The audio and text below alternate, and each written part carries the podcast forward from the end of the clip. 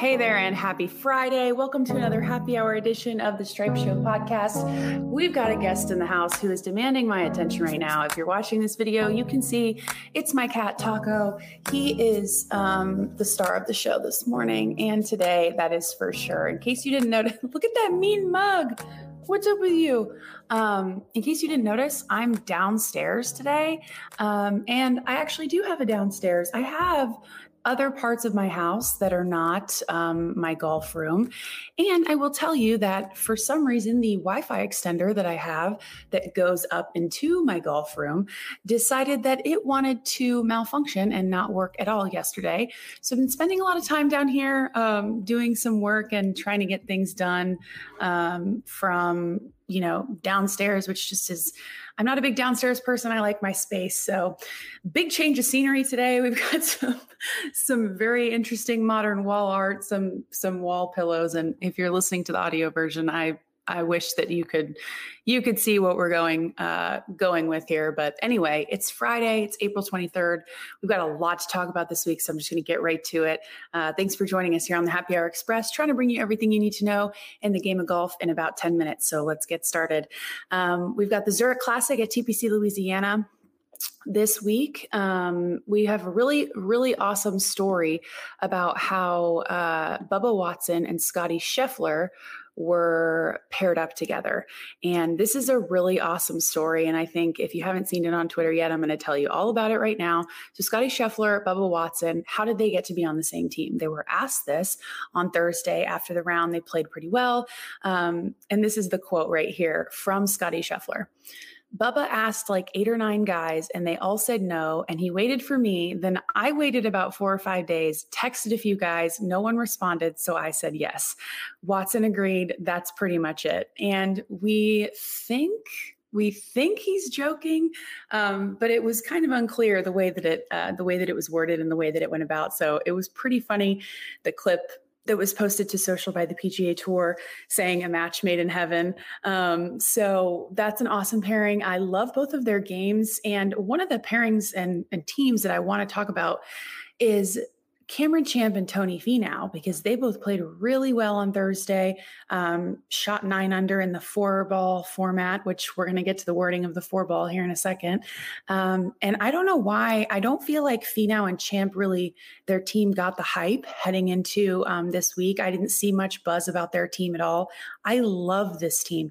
The distance off the tee, and not to mention the control that especially Cameron Champ has when he can turn it on off the tee. I think that's an exciting group there, and definitely keep an eye out for that team um, come this weekend. Let's get to the terminology of four ball versus best ball or better ball, and then foursomes or alternate shot. So think about the word four ball, right? If you look at they play the US Am the US amateur four ball, the, US women's four ball, the US men's four ball, like they play all these different four ball formats. Well, what it really means is that um, there's four balls in play. You've got a team of two over here and a team of two over here. There are four balls in play. Everybody plays their entire hole and then you pick the best ball or the better ball from each group and two one score counts per team. Um, the term four ball makes no sense to me um, and i kind of got into it on twitter. That was kind of what twitter was having a meltdown about on thursday in case you didn't see. Um, a lot of the arguments were that you know a lot of recreational golfers and charity scramble golfers will call scramble a best ball now, I see that and I could see how that is a possibility. It's just wrong. Um, and I, because I, I, and I get it because it's scramble, you hit your drive, hit the best ball, hit your approach shot, hit the best ball. Um, but just coming from somebody in the game and like you probably are, you just know that that's incorrect. So a lot of people were saying that four ball should be converted to better ball.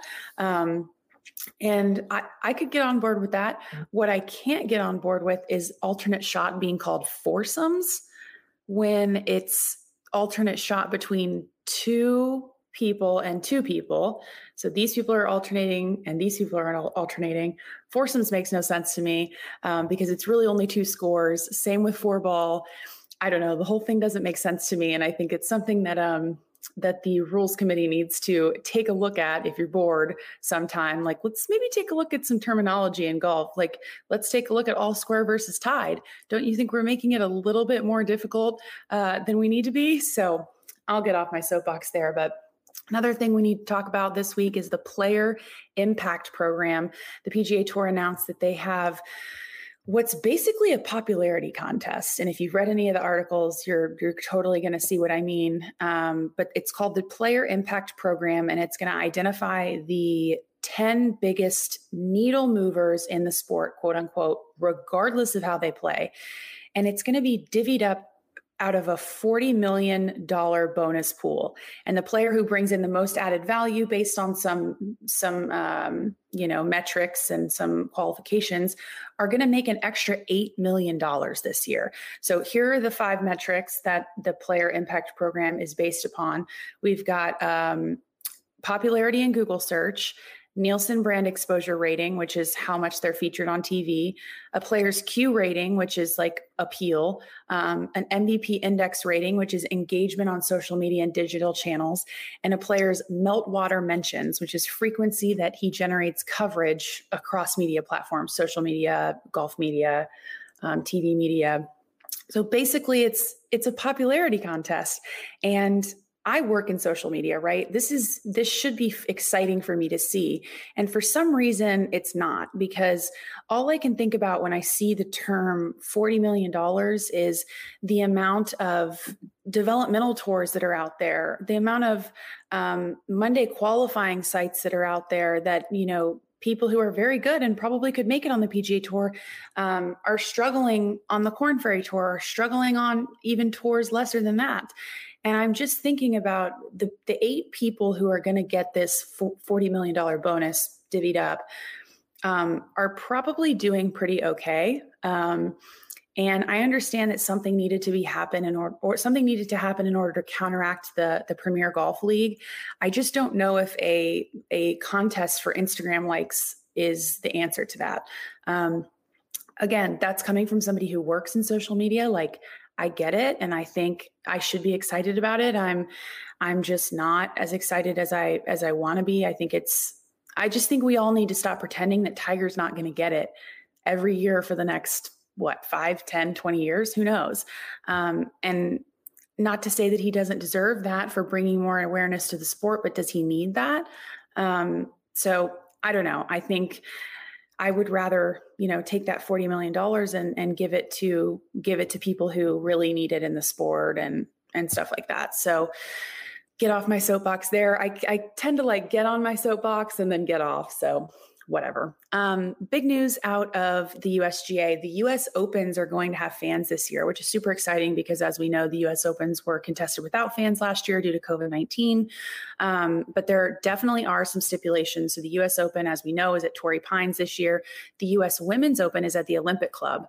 Um, and you can go obviously uh, depending on if you get a ticket which they're going to have to be resold um, and rebought but both major championships will have a limited number of fans, not full number of fans. Um, and then you will either have to show proof of vaccination or return a negative COVID 19 test before arrival.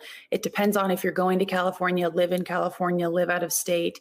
There's a bunch of different terms there, but um, it's going to be super awesome to see fans back at the US Open. We know that, uh, especially us on, on social media, we love the carnage of the US Open, and I'm super excited to see Torrey Pines. It's, it's one of my favorite tournaments to watch on TV. So it's definitely going to be added value seeing it with fans. So I'm super excited about that. Um, last thing we're going to get to here is Michelle Wie uh, launched an LPGA hoodie and it's called hashtag hoodie for golf. And it is a tie dye hoodie, regular tie dye hoodie, and it's got the LPGA logo, like a silhouette logo. And it says um, LPGA and then established, and the year it was established down the side. It's awesome. My mom got me one for my birthday next week. I'm so excited to get it. I'm a big hoodie gal since I work from home, I wear them all the time.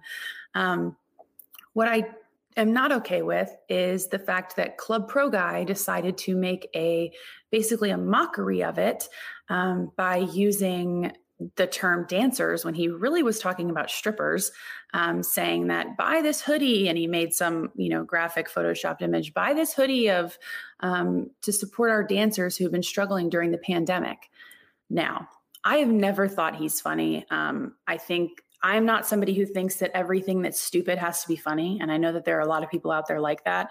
I also don't think The Office is funny because I think it's like so stupid humor that I can't, I'm just like, I, I don't know. I just don't think it's funny. Probably going to get roasted for that, but I've never thought he was funny. And um, that really, to me, crosses the line. Michelle Wie created this hoodie and this fundraiser to raise raise money to get black girls and women involved in golf. And you are going to counteract that and basically make a mockery and a joke out of it um, by talking about strippers. It's just it's very tone deaf. It's very um, inappropriate in my opinion. And I just don't see it to be necessary. I don't think it's funny. You would be appalled at the amount of people who were defending him in my in my comments and my DMs and and on even on Instagram, people messaging me about it. Um, I think that we need to look at if we're really trying to grow the game, and then you're going to support something like that that makes a mockery of a fundraiser that's getting Black girls and women into golf. Maybe you need to take a look in the mirror and see, you know, what you're really trying to do here. Are you really trying to go the grow the game, or are you trying to make a laugh out of everything that's possible? Because I have news for you: not everything needs to be made into a joke, and that's something that people on Twitter and in positions like mine definitely have to learn. You don't have to tweet about everything. You don't have to make a joke about everything. And this was a situation that I definitely think crossed the line. Um, it really did kind of fire me up this week. And I, I love what Michelle Wie is doing. I can't wait to, to support Hoodie. And um, I just think it crossed the line. So I, again, I could go on and on, but we'll go ahead and move on to our very last topic. Brooks Koepka, excuse me, versus El Presidente, Dave Portnoy of Barstool they got into a little tiff on Thursday night on Twitter, a little keyboard warrior action. Brooks is just trying to up that player impact program status, baby. and um, Brooks was saying that he could beat Dave Portnoy left handed. Now, Brooks is a very good right handed golfer, and we know that he's a very good left handed golfer. I don't know if you guys remember in quarantine when he was sending um, when he was sending videos out of him swinging left handed when Justin Thomas and Rickie Fowler were doing it. Um, they're going to play a match for $250,000 to their respective charities based on whoever wins. If this is not live streamed somewhere, um, I'm going to be very upset because I would love to see the interaction between Brooks Koepka and Dave Portnoy. Um, just mic them up. We don't need any announcers. Just mic them up and let them go. Um, I'd really love to see this. And it was definitely the hot topic on Thursday um, on Twitter and on, on social media. So it'll be super exciting to see Brooks play left handed. Like, can you imagine? That's going to be so interesting to watch. Um, but anyway, that's pretty much all that we have here for um, here for Happy Hour Express. We got you right under 15 minutes. I promised I was going to keep it short, just trying to keep you updated on everything that happened in the game of golf this week in a short and fast way that you can uh, just kind of soak it all in and then move on to the next thing. So I'm actually headed to a bachelorette party, um, my first one ever. I'm so excited. So, in, in, case you were wondering what I'm up to this weekend, I know you were. Um, I'm just thought I would tell you. Um, so feel free to have a great weekend yourself. Have a safe weekend, a happy weekend, a healthy weekend. I hope everybody's doing great out there. If you had fun with me today and you're having fun with me on Fridays, be sure to like, subscribe, comment, leave review, do all the good stuff. Um, and then we have some really exciting announcements about the Stripe Show podcast coming next week. We're going to be doing some big things with Travis, um, m- moving up in the game, and you guys are going to be really excited to hear what we have to say. So thanks again for joining us. Again, have a safe and healthy and happy weekend. Cheers and make it a great day. Let's take a second to talk about the guys and girls over at OnCore Golf. OnCore has earned a reputation of having the most cutting edge technology in their golf balls that the industry has seen in quite some time. Their team in Buffalo, New York is changing the script of golf technology through the perimeter weighted designs, use of high density particles, and even a nano transitional layer in their latest creation, which offers players enhanced accuracy and control for every shot on the course and extreme velocity off the tee. They already have their award winning Elixir and Avant 55 golf balls, but the new Vero X1 is the highest performance ball to date with their full suit of golf balls. They are transforming the game for players of all skill levels. Visit oncoregolf.com slash Travis Fulton for more details about their products that are revolutionizing the game. Now back to the Stripe Show podcast.